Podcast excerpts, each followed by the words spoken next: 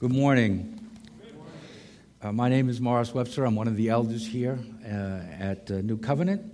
As uh, Wayne Fowler often tells me, I never identify myself, and I said, well, I cause enough trouble that I don't need to have any specific identification, but I'm being obedient to him. Uh, I wanted to just, before I went to the throne of grace, just have you share two um, brief scriptures with you. Uh, one, I'll probably have read it before you can find it. It's in 1 Thessalonians, verse 16 and 17. It says, Rejoice evermore and pray without ceasing. Uh, the next one I wanted to just take a quick, a quick peek at is in Philippians chapter 2, uh, verse 3. It says, Let nothing be done through strife or vainglory, but in lowliness of mind, let each esteem other better than themselves.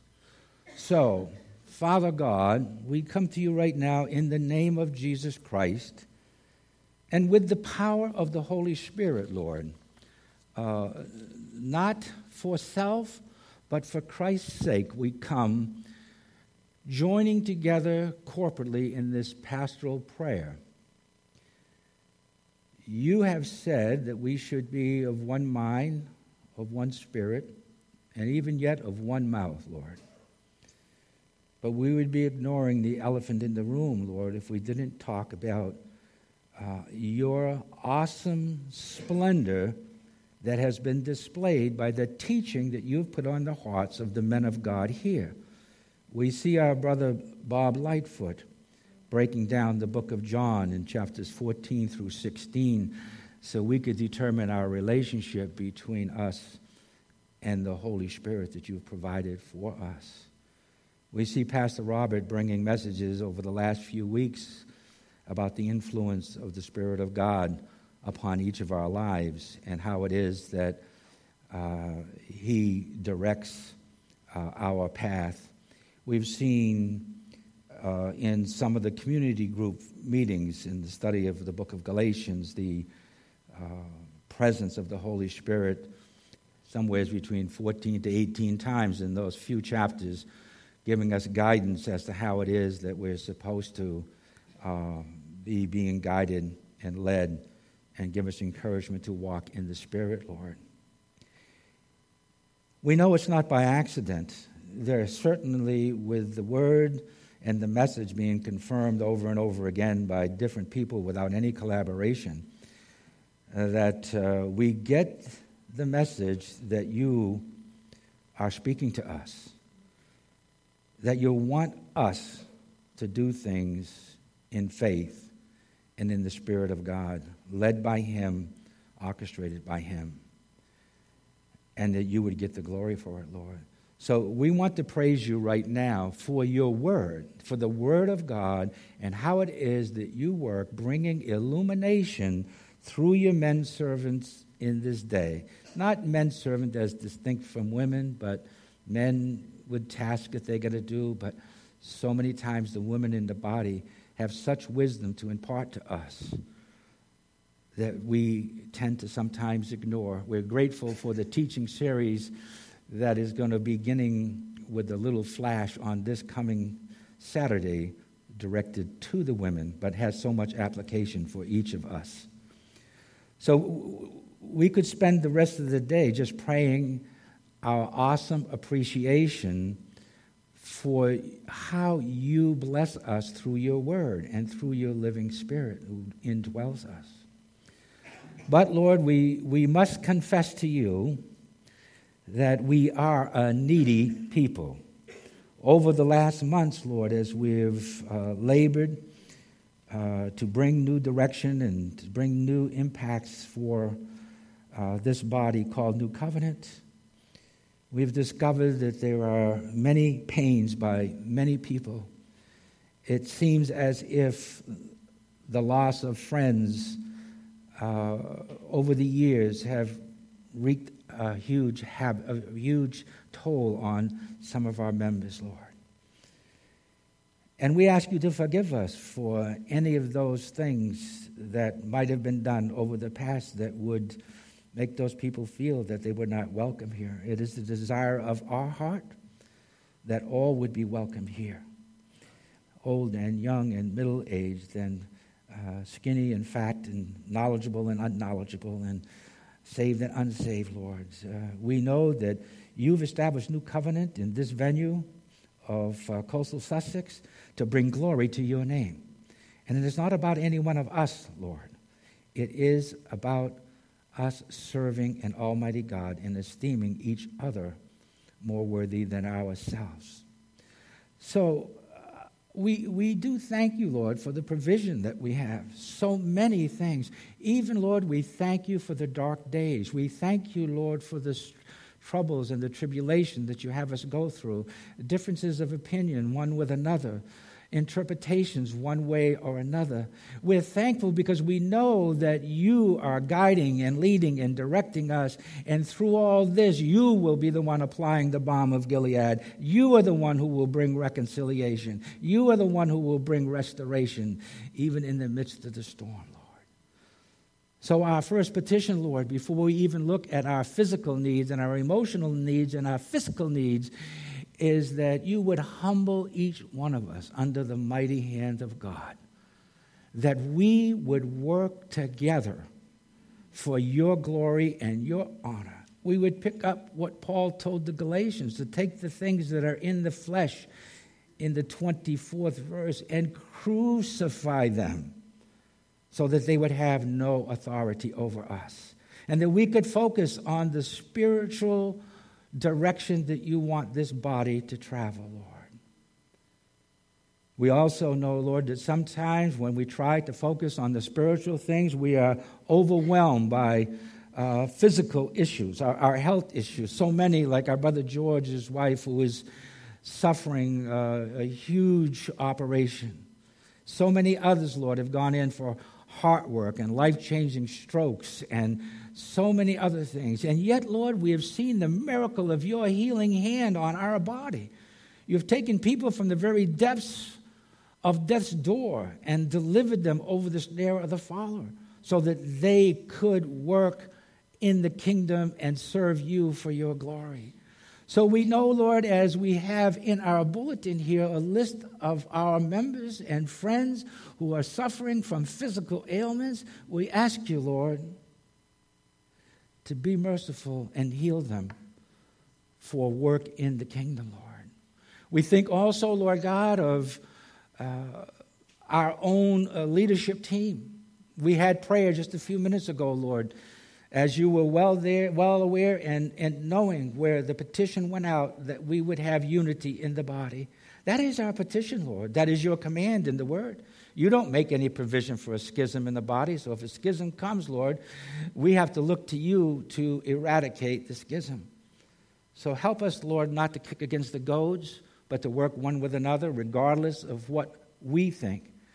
It's not our view, Lord, it's your view. And we ask you to, right now, Lord, we ask you, Lord, to incise our heart, cut open our heart so, as pastor who has received the message from the Lord delivers the word, that it would in truth cut to the very bone and marrow, and that you would then apply the balm of Gilead, and we would see the beginnings of the healings that you so want for your organized church.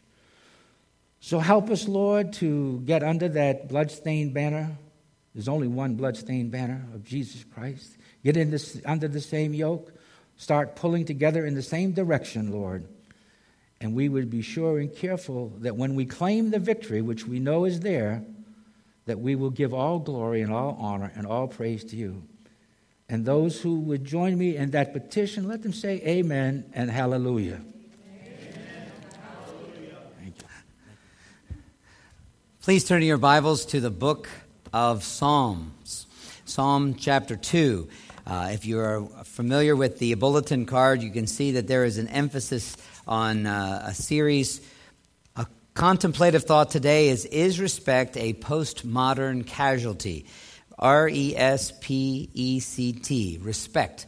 Uh, we're going to be looking at this uh, from Psalm chapter 2.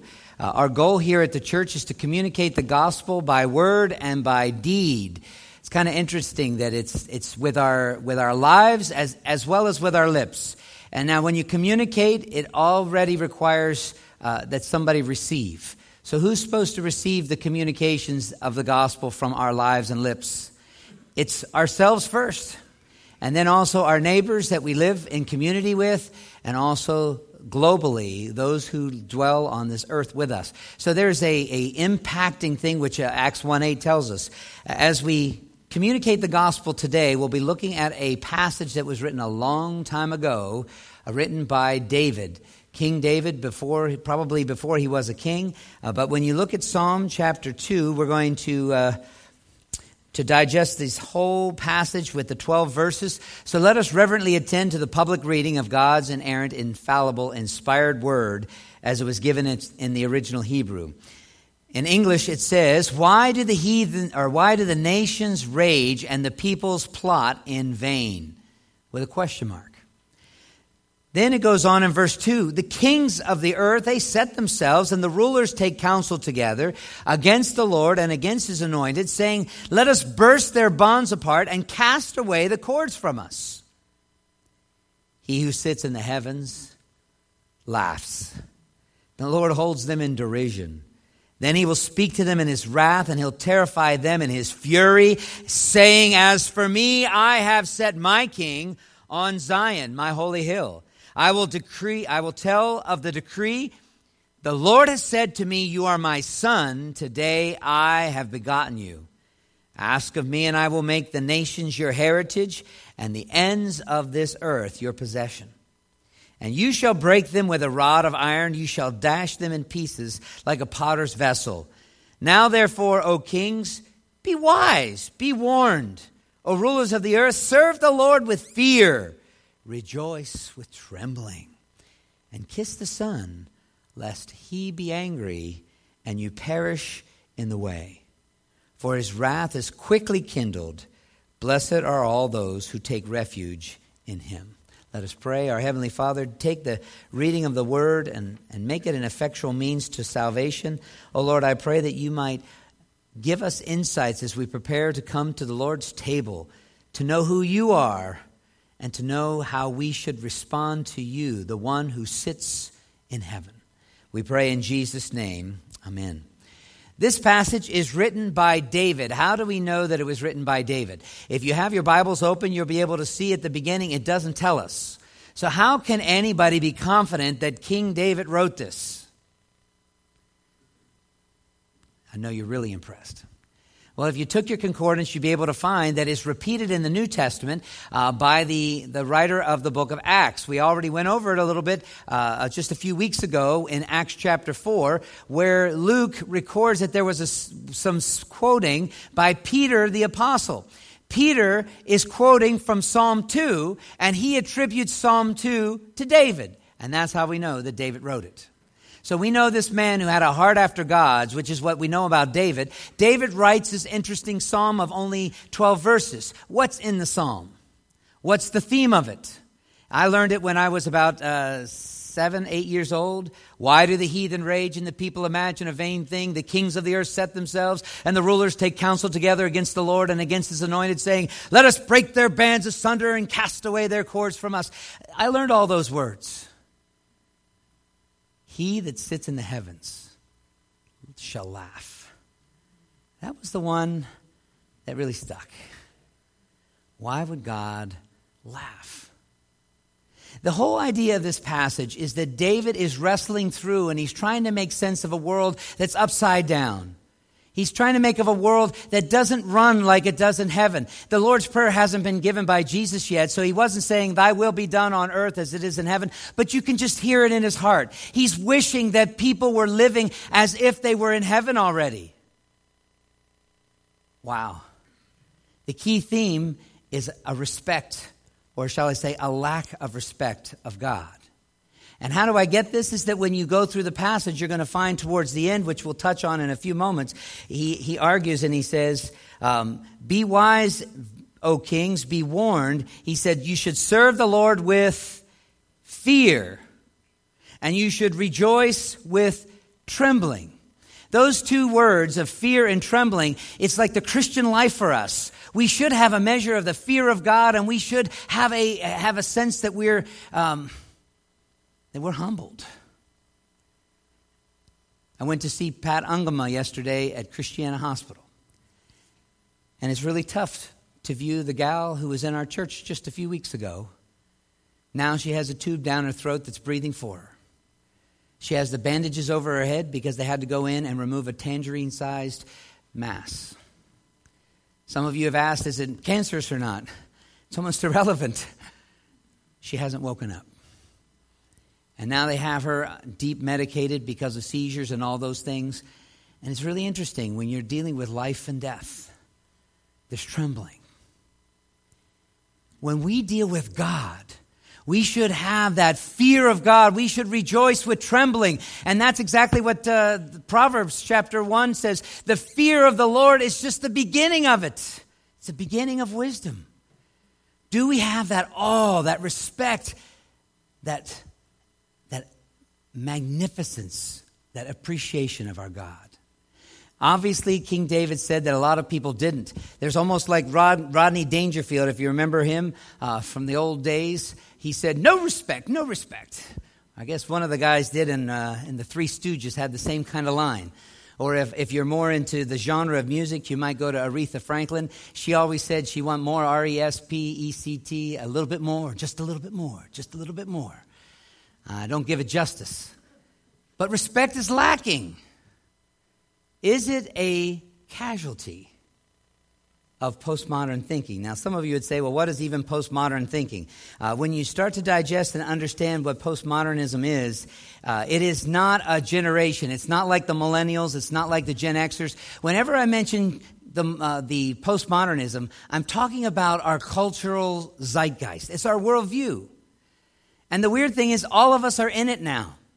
We've already moved into the postmodern era. We're there. It's not that it's coming, it's already come. The question will be what comes next. But in postmodernism, it's different from the modernism that used to look at science and look and value all these kinds of chemical things and almost tell you everything could be solved by science. Now we've moved beyond that, and a lot of people are not satisfied with scientific answers. They don't really care if global warming is substantiated or not by science. They just have a different view that if the majority hold this view, then that's what matters. We've moved into a new era, and it's even crept into the Christian community. It's here. Can we still hang on to the things of the past that were in previous world and life views? Well, I want to argue today that, of course, we have to because God's truth transcends all the different worldviews that have ever been, and it'll transcend the one that we're in now. And if you go back to Adam and Eve, the same problem is there. They didn't respect God in the Garden of Eden, and the next thing you know, they had troubles. Then God showed them how they needed to be respected as He kicked them out of the garden and showed them some discipline. Now, in today's text, we're looking at the heart of David as he explains these things, and he wants us to get it, and I believe this is helpful for us coming to the Lord's table. You're going to find five different segments in these 12 verses in Psalm 2. The first, uh, is, is this interesting question. It's a question that's posed to reveal the lack of respect. He says, Why? Why is this happening? And what are the two things that are happening? If you're following along, you're going to be able to see that the two things that are on the agenda is that people are, are struggling. Why do the people rage? And why do they plot? Why do they rage? And why do they plot? Now, of course, he puts it into the context of the leaders of the world. He uses the, the, uh, the Old Testament words, uh, why do the, uh, the goyim, the people, why? And he uses another word right after it in the second couplet of it. But he's trying to say, when you look around the world, why do people struggle so? It's a great introduction because it asks the question of us as well. Are you struggling? Are you raging? I remember that one poem, I guess it's, uh, I looked it up, Dylan Thomas. Do not go gentle into that good night. Old age should burn and rave as, as close of day. Rage, rage against the dying of the light. It's quoted in quite a few movies. Do we have rage? Are we struggling with things?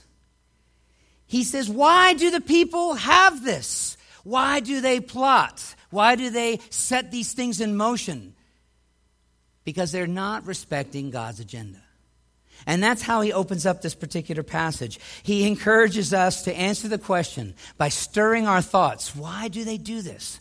Why do the heathen rage and the people imagine this vanity?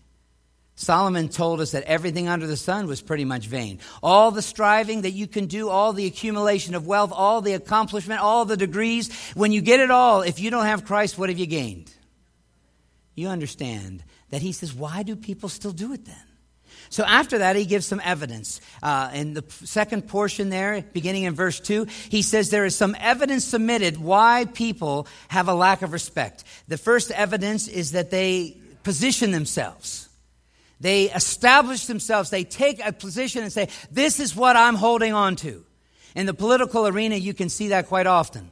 Why do people support Republicans? Why do they support Democrats? Or why don't they support Republicans and Democrats?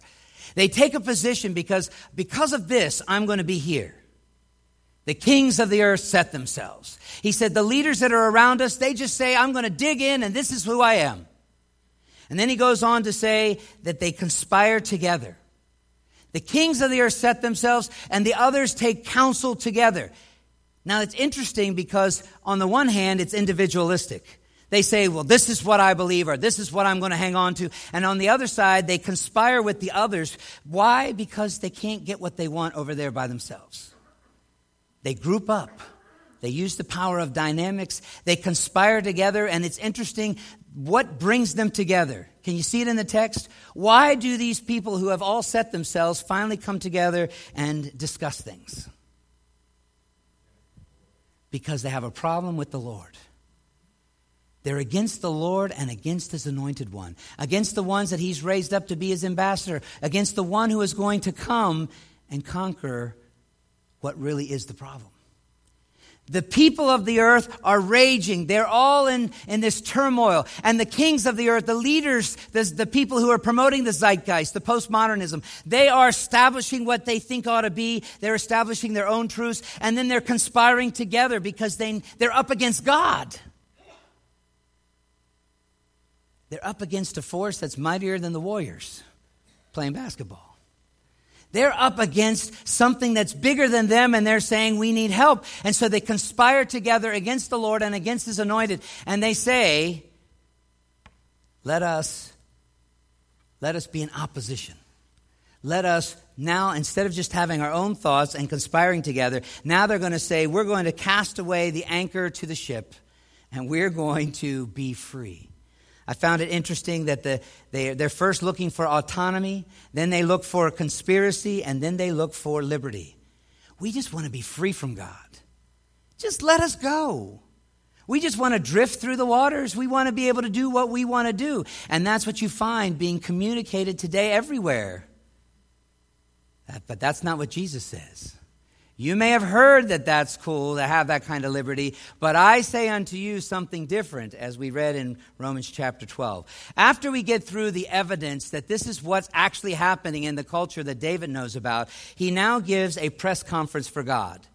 I'm just trying to use that analogy that if you're in the White House and you're in leadership, when they want to get the word out, they call a press conference. And when the press conference and the guy comes in, whether it's the Secretary of State or whether it's the spokesman or whether it's the president himself, they come out and usually there's lots of cameras and people listen. Well, David is giving us that illustration. He says, Listen up. This is right from heaven. And if you look at the text, it says, From heaven, number one, there is laughter going on up there about what's going on in earth.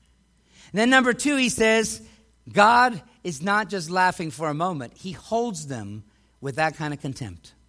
And number three, he ends up communicating some information. He says, These are some of the details of my plan. And so, if, you, if I back it up for you, I want you to be able to understand that God is first responding with a chuckle. David is trying to say, Hey, all of you that are suffering in this world, that are going through the frustrations of life, God is not mocked. He that sits in the heavens is just sitting up there laughing and shaking his head at us. Why are you kicking against the goads? It's what he said to Saul on the road to Damascus. Why don't you just get in line? Why don't you do what I'm bidding you to do? Why are you doing what seems right in your own eyes? He that sits in the heavens on the throne just simply laughs. Get that? What a sovereign God. He's not trembling, He's not afraid. There's nothing that can be done on this earth. There's nobody that can be elected into the White House this fall that is going to make God tremble. He that sits in the heavens can laugh at our fears and anxieties. And he is going to hold us in derision. I have had a tough time understanding that word, but it's a mocked state. God just looks at us and says, You guys are sorry. You just are sorry, trying to solve all your problems, leaning on your own understanding. Didn't you listen to the scripture that says, Trust in the Lord? Didn't you listen to the sense that when Jesus said, Seek ye first the kingdom of God? You see, this is the struggle. And he says, Hey, press conference, God is not upset and he's not wearied. He's almost sitting there just saying, Come on, get over it. Now, he sits in the heavens, he laughs, he holds them in derision, and then he says, I have a master plan. We have a sovereign God. We believe that God providentially orders the affairs of this earth. There's not even a maverick molecule, and if you look at the text, you're going to be able to understand how that unfolds. Because he says, I have set my king upon my holy hill in Zion. I have already got a better plan than anything you guys have tried to conspire and try to set up. I am going to establish my kingdom. I even know the king. This day I've begotten him. That's Jesus. We all know the same phrasing in John 3:16. For God the Father loved the world that he gave his only begotten son that's what he's saying all the way back in Psalm 2. He says, I have a plan upon my holy hill. I'm going to set my son. I am going to bring hope to this world. And when God the Father is going to bring the Son, there's not going to be any more laughter. When the wrath of God was poured out about, on Christ on that holy hill, the sky was darkened, the earth shook for the wrath of God had to be met with the love of God. It has been decreed from before time, and we should be able to see that. That is why he says, if, you, if the Son of God simply asked, I will give you all these other things. Satan had tempted Jesus in Matthew chapter 4 that I'll give you the kingdom if you just bow down and worship me. And now we find that the Son already says that if he speaks to the Father, all that is in this world is going to be given to him. It's really interesting. To the ends of the earth. You can notice the tone of this speaking. It is with wrath, with fury, with displeasure. God is not just the Santa Claus upstairs. He's not the friend of Barney, the purple dinosaur. Everything's not just wonderful for God. When he sees sin, he will surely punish it. Exodus 34 7 tells us that he cannot clear even one. Everyone has to be paid in full. But he has a plan it includes the replacement king, one who will be one that we can trust, one who will take care of things to the detail. There is a kingdom that he will usher in, and it'll be a kingdom out of this world that will last for eternity.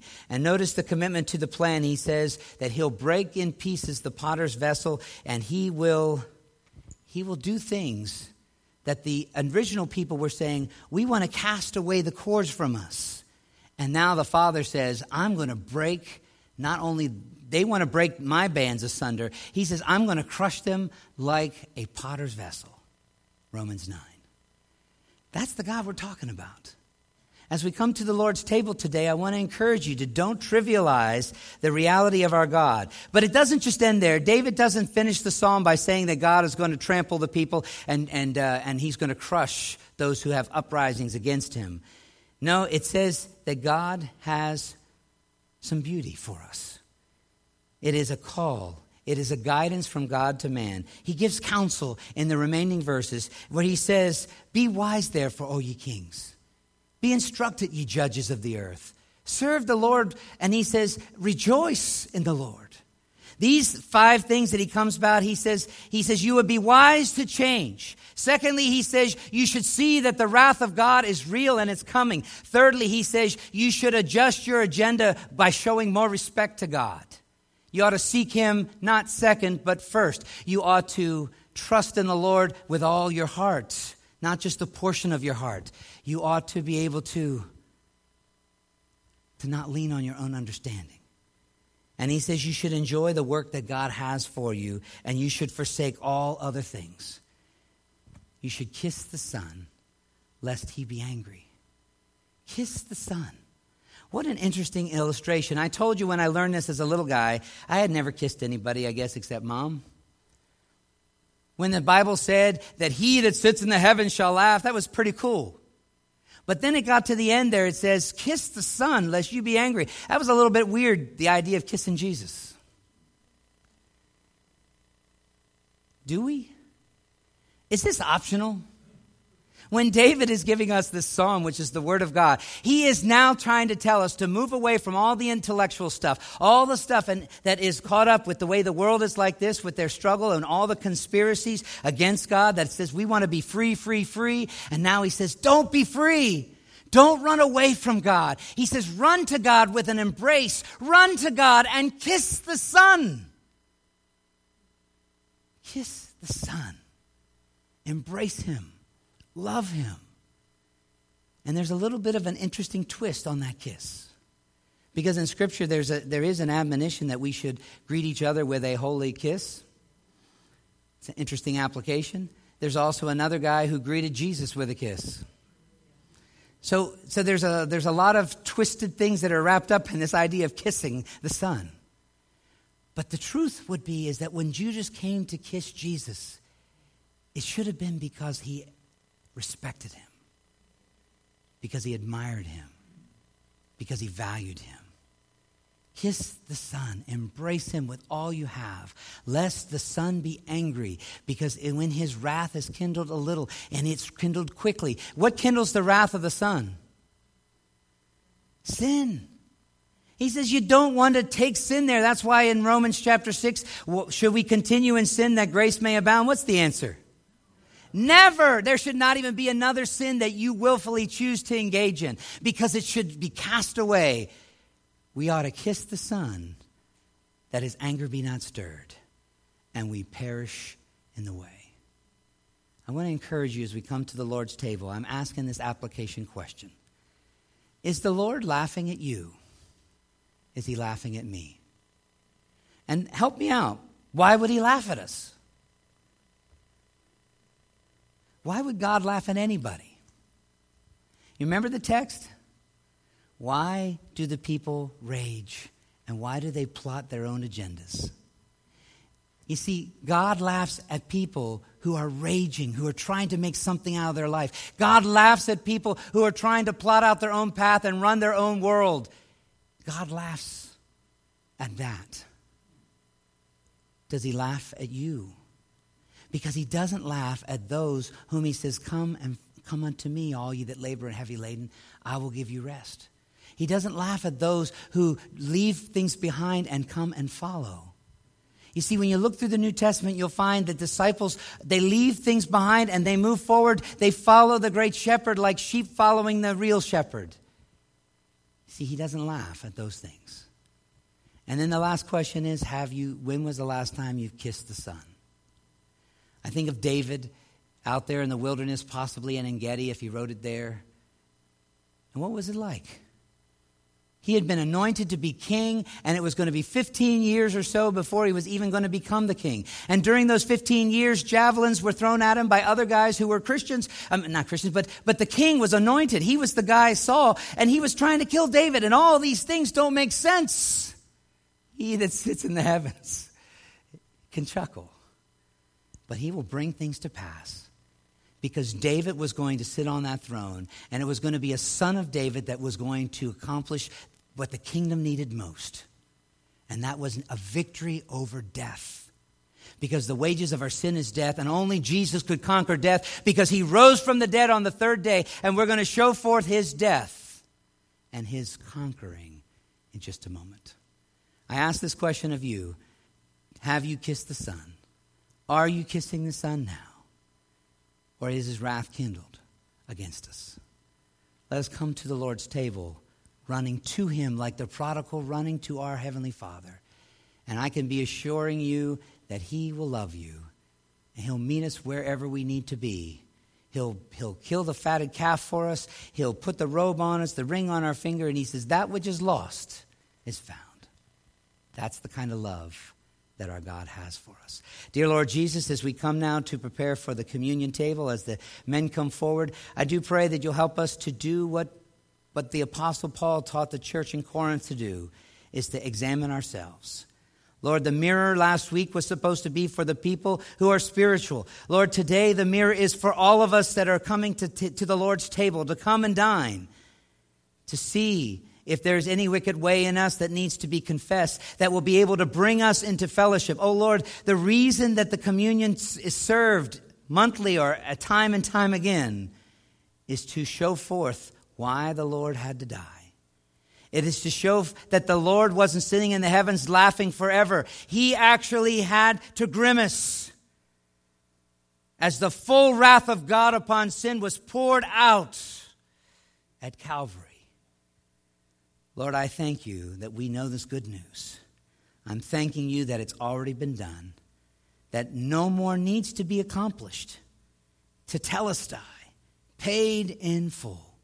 Lord, I thank you that the King of glory has gone to, the, to Mount Zion and that the plan that you enacted all the way back with David has not only been fulfilled, but now the ramifications of it are ours. Lord, as we come to the table, help us to come joyfully for we are the forgiven people of God. In Jesus' name, amen. On the night in which he was betrayed, Jesus took the bread, and I'm going to be reading from 1 Corinthians chapter 11.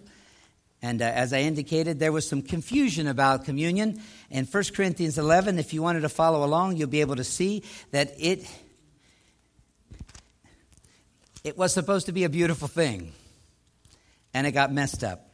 The chapter heading in my Bible tells, tells us an interesting phrase when it says uh, the Lord's Supper, uh, it, was, it was the abuse of the Lord's Supper. It says, But in the following instructions, I do not commend you because when you came together, it wasn't for the better, it was for the worse. In the first place, when you came together as the church, I hear that there were divisions among you, and he says, I partially believe it.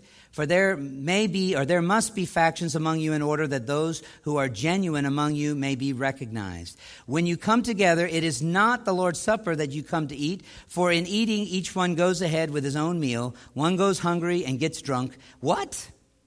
Verse 22? He almost is saying, Really? You guys, are you church?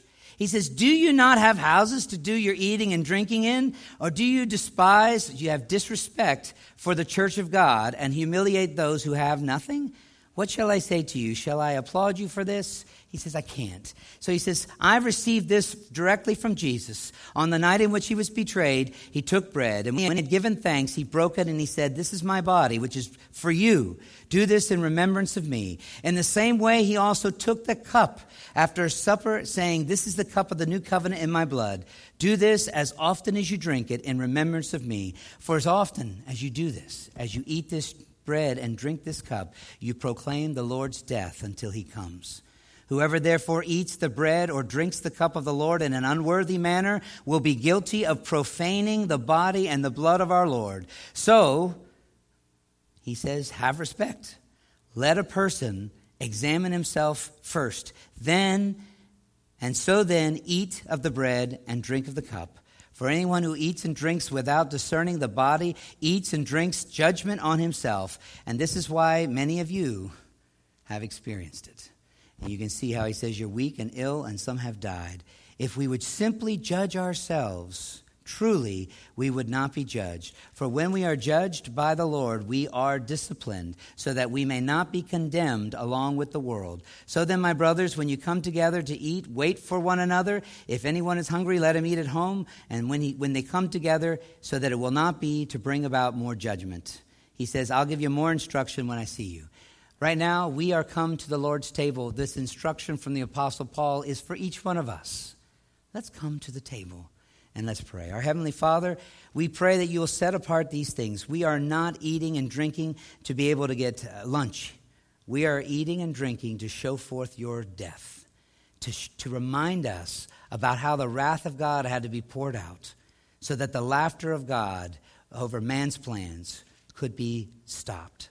Oh Lord, I pray that you will, you will set apart these common elements of bread and of juice, and I pray that you will bring to pass within each one of us that spirit of joy and of unity and community. I pray that we might know that we are the children of God. In Christ's name we pray. Amen. On the night in which he was betrayed, he took bread, and after he broke it, as I've read, he said, This is my body, it's broken for you. Please take the bread and hold it that we might show our unity in Christ as we partake together.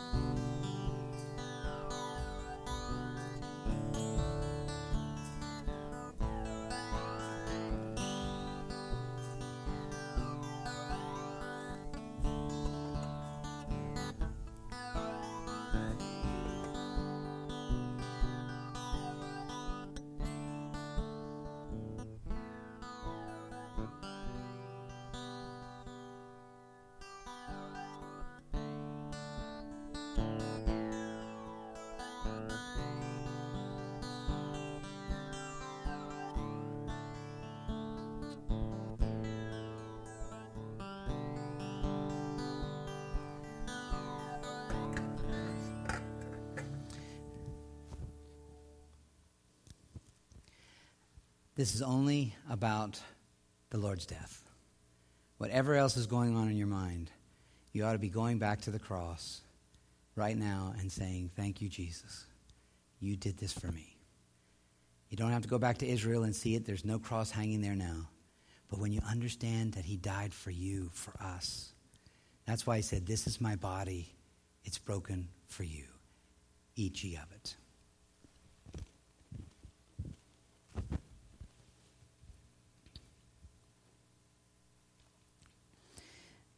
The same manner, he took the cup after supper, and he said, This is the cup in the new covenant in my blood. This do as often as you drink it in remembrance of me. For as often as you eat this bread and drink this cup, you proclaim my death. Please hold on to the cup so we may partake together.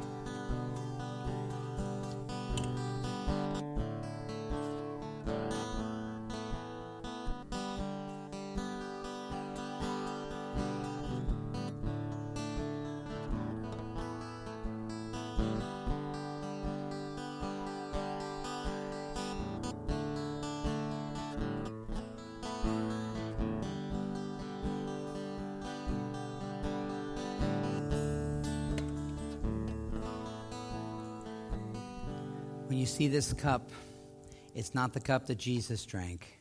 He drank the bitter cup to be able to, so that we could drink the sweet cup. This is in symbol, not in the reality. This is not the blood of Jesus, but as we drink it, we understand that his blood had to be spilt for us. Jesus said, Drink ye of it. O oh Lord, I pray that you will grant to us the sweetness that we've just tasted in communion that the symbolic food that we've consumed will strengthen us spiritually. Oh Lord, I pray that we might be able to practice what the Apostle Paul reminded us as he was given directions directly from Jesus.